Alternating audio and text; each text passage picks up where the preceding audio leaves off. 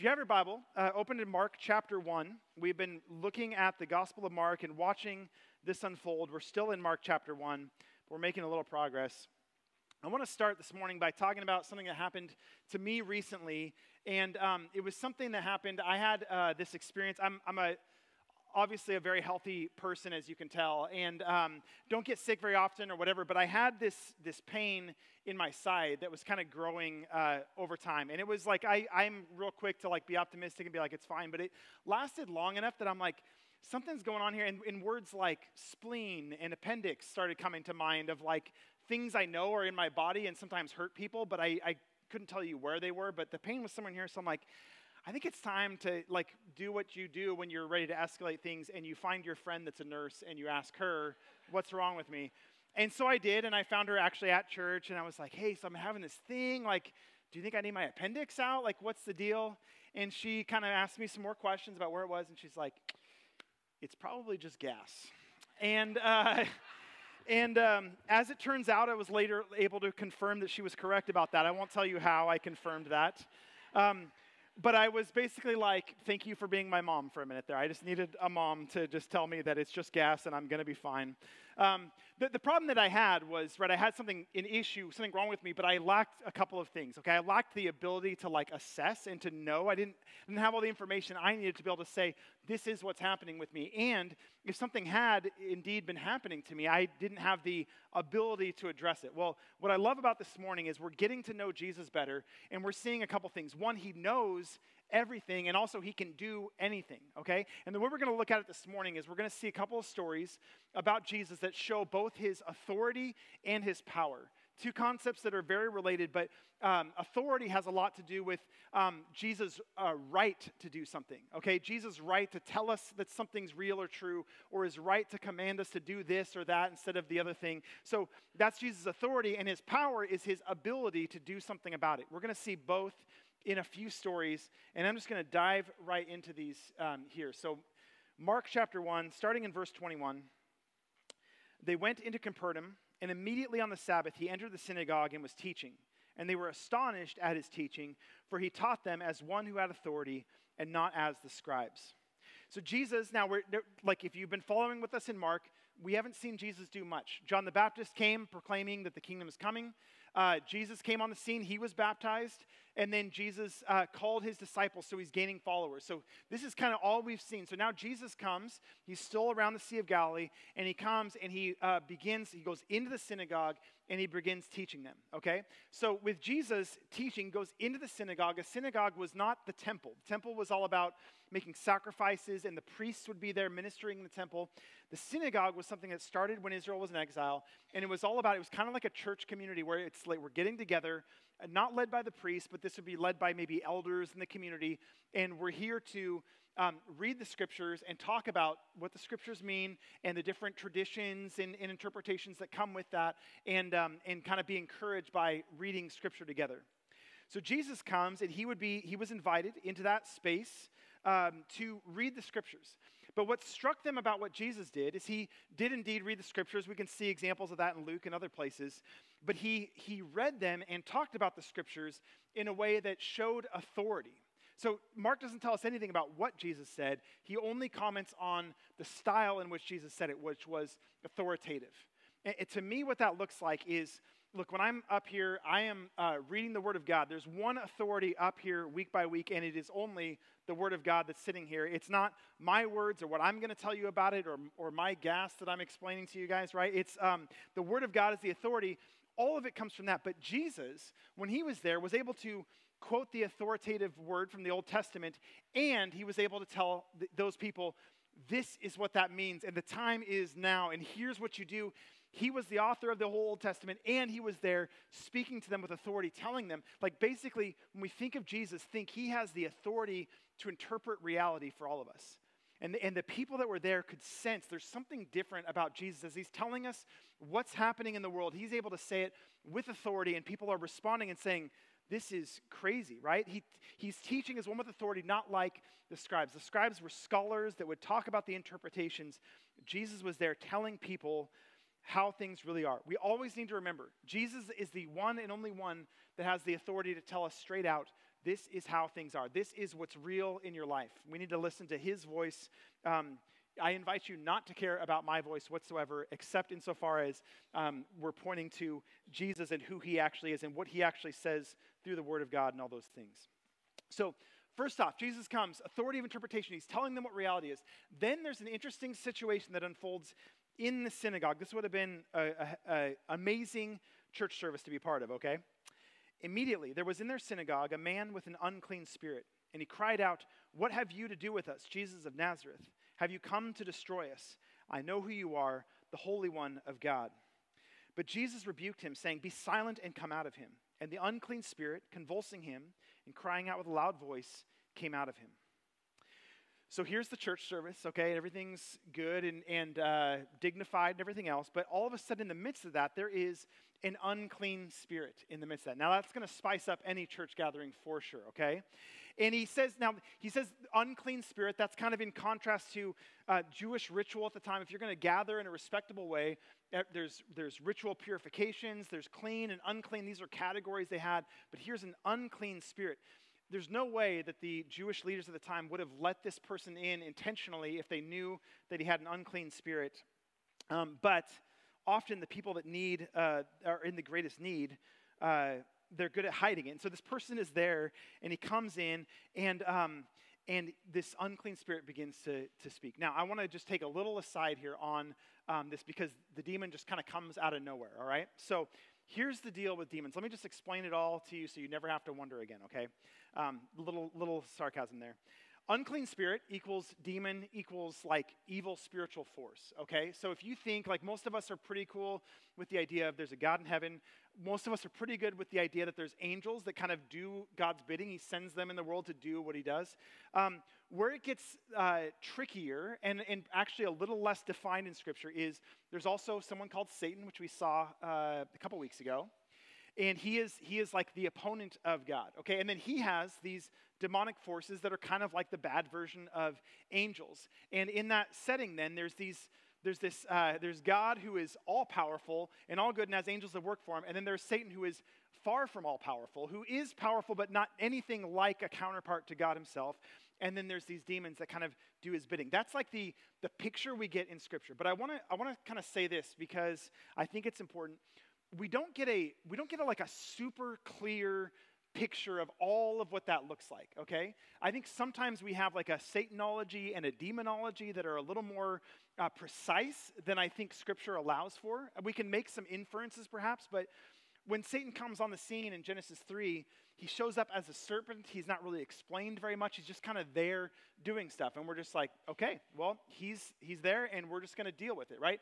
Demons, it's the same thing. There's not that many references to demons in the Old Testament. Not, not very much at all. Some kind of unclean spirits, harmful spirits, uh, those kinds of things, but it's real um, infrequent in the Old Testament. When you get to the Gospels, all of a sudden, demons are like all over the place, and Jesus is addressing them uh, with regularity. It happens a lot.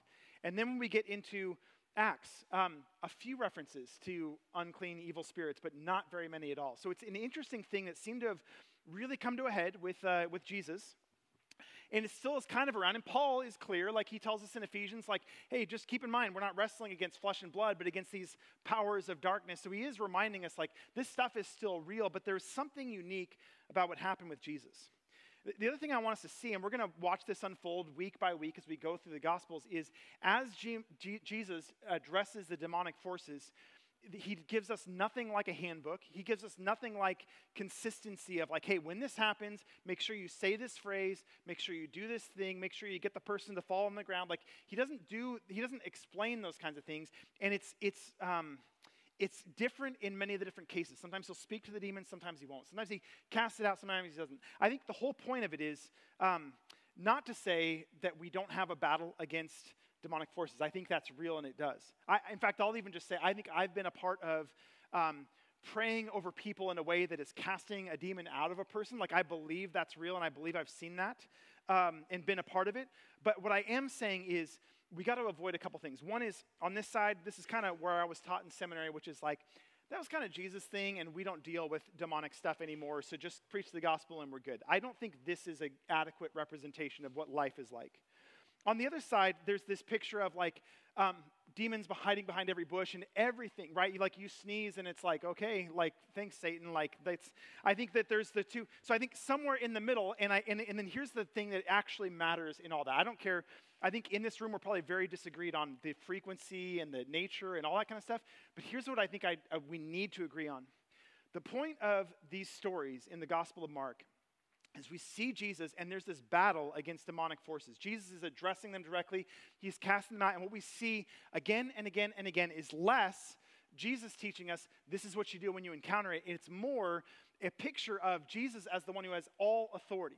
There's like demonic opposition to Jesus, and then there's Jesus portrayed as having all of the power, all of the authority. And so, as we walk through this world, we have to recognize human beings are not the only ones that have rebelled against God. There's also these spiritual forces.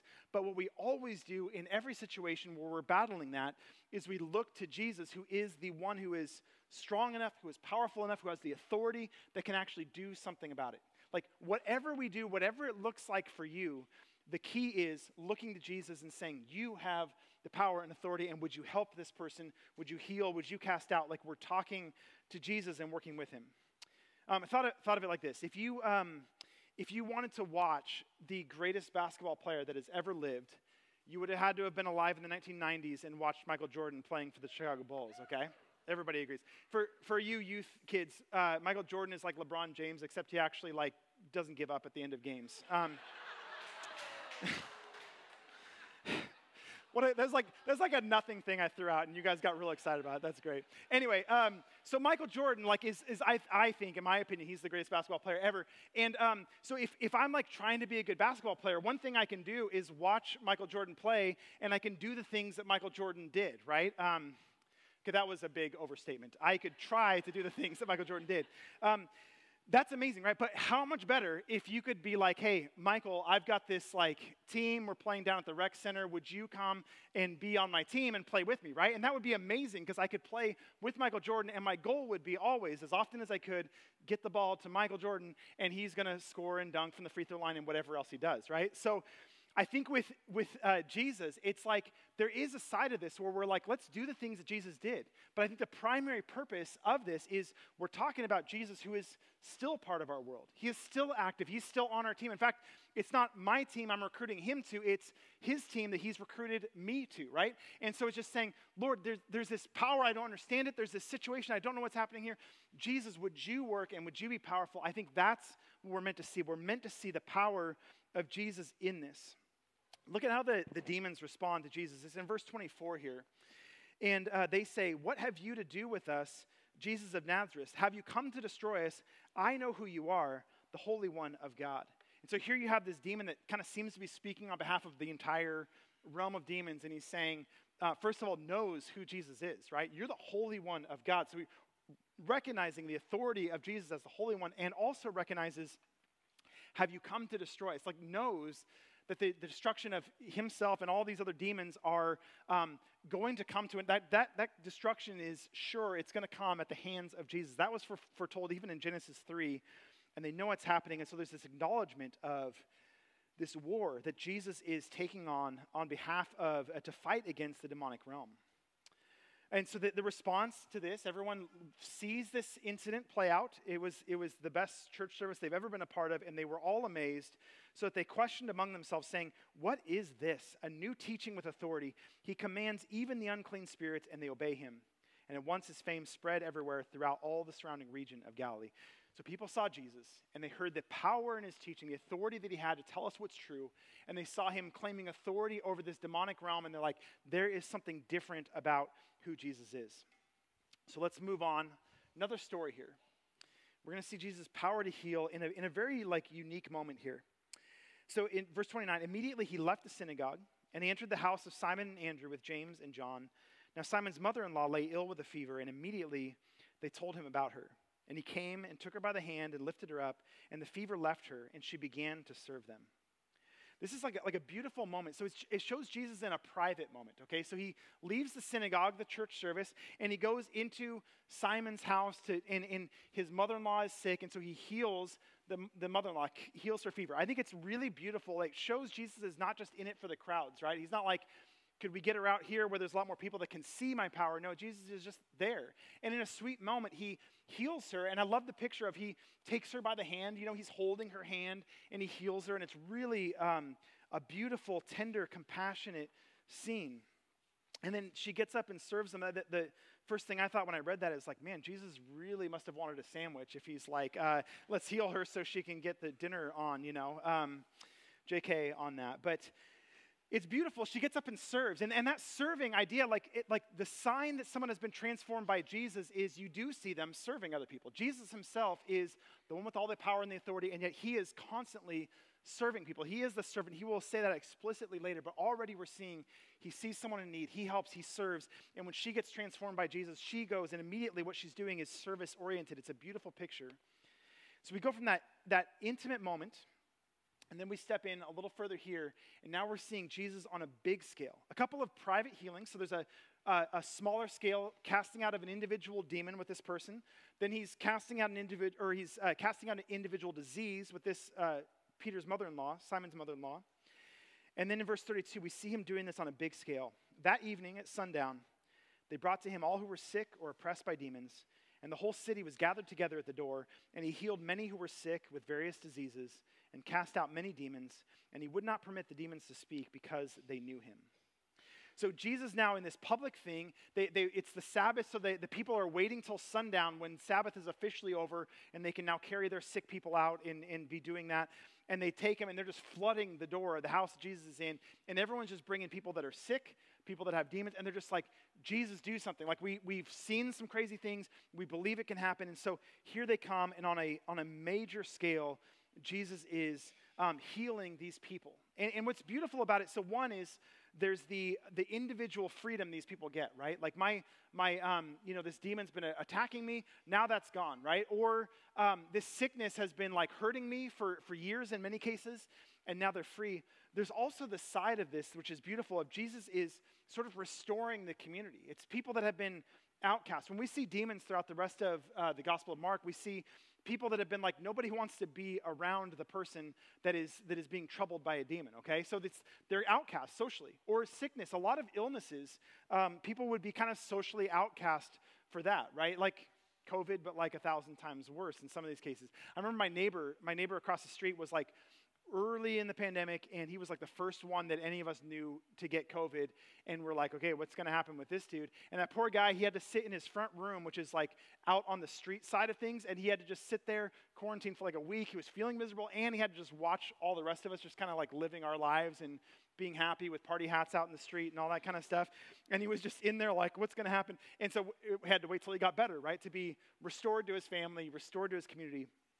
This is what Jesus is doing in all these things. It's, it's beautiful because um, what we've seen already is Jesus has declared the kingdom of God is at hand, right? Repent, believe the gospel, believe the good news that the kingdom of heaven is here. And so um, he's, he's looking for God to like, is bringing the kingdom. He's announcing that it's happening, but then Jesus goes, and immediately what he's doing is he's enacting the kingdom of God.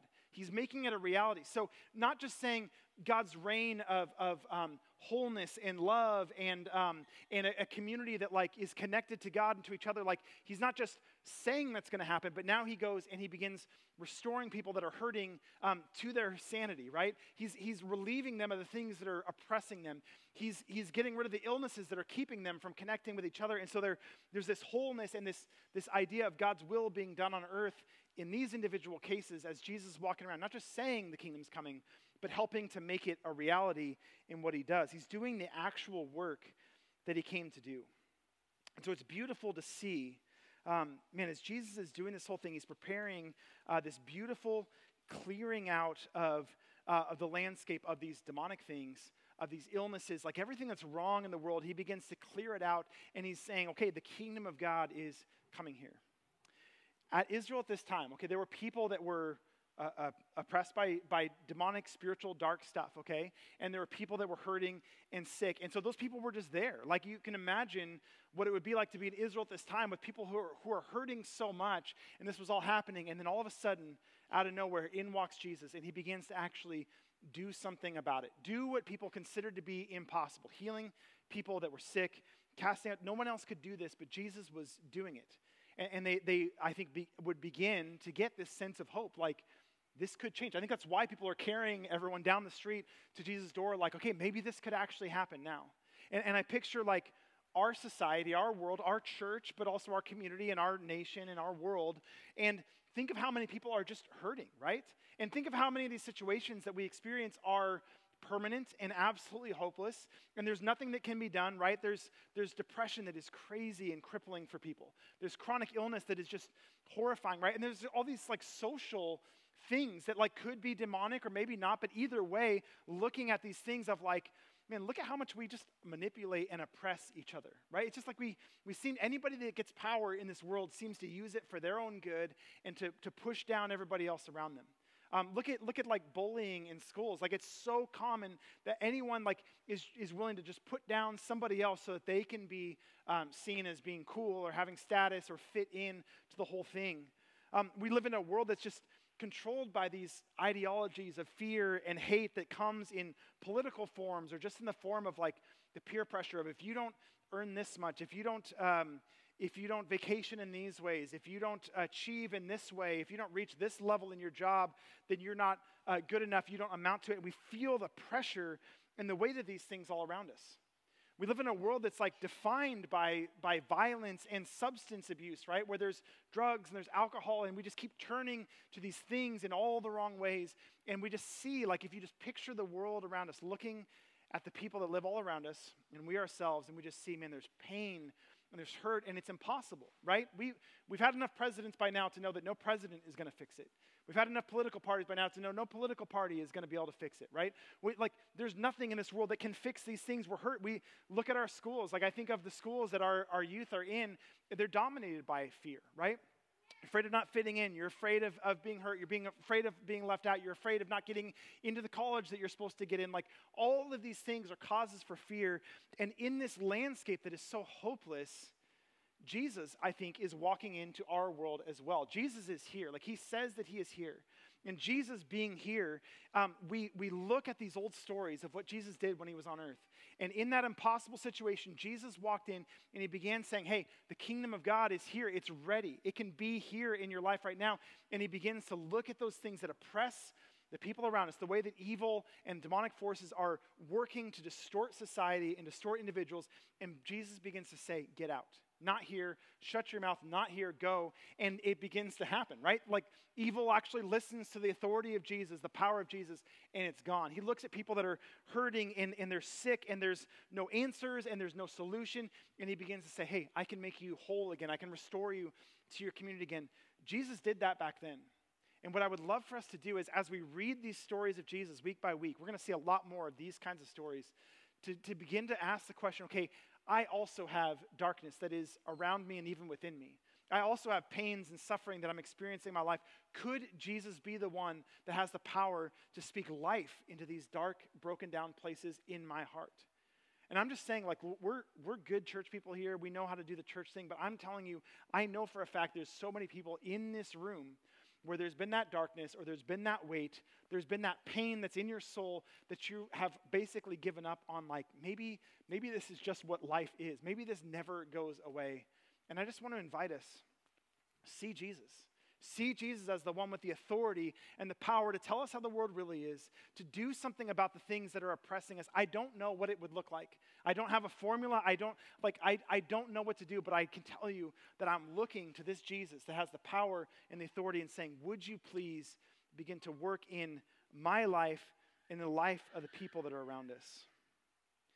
Jesus at the end, uh, I'm going to jump back here. 30, verse 34. Jesus um, as he's casting out these demons, it's really interesting. Throughout the whole thing, you see Jesus constantly concerned with he heals somebody and then he tells them, but, don't tell anybody, okay? And especially the demons, right? Casting out the demons, like, you guys be silent, and he does not let the demons speak. They know who he is, but he doesn't let them speak.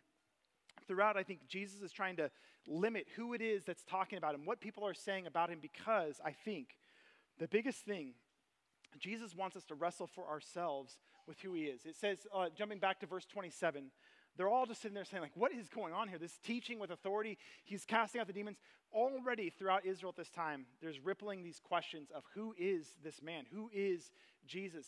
And Mark is written basically to help us wrestle with that question as well. Who is Jesus actually, the best thing we can do, I think, is to wonder along with these people, to, to see these pictures of who Jesus is and wonder, okay, what does that really mean? And not just in a theological sense, not just as scholars like the scribes would in the synagogues, but actually sitting there and saying, okay, in my life, in my situation now, who is Jesus actually? If he did all this back then, what could he do in my life now? It does not mean you have all the answers figured out, um, but it does mean that we're looking to him and saying, I think he is the one that could do something for me.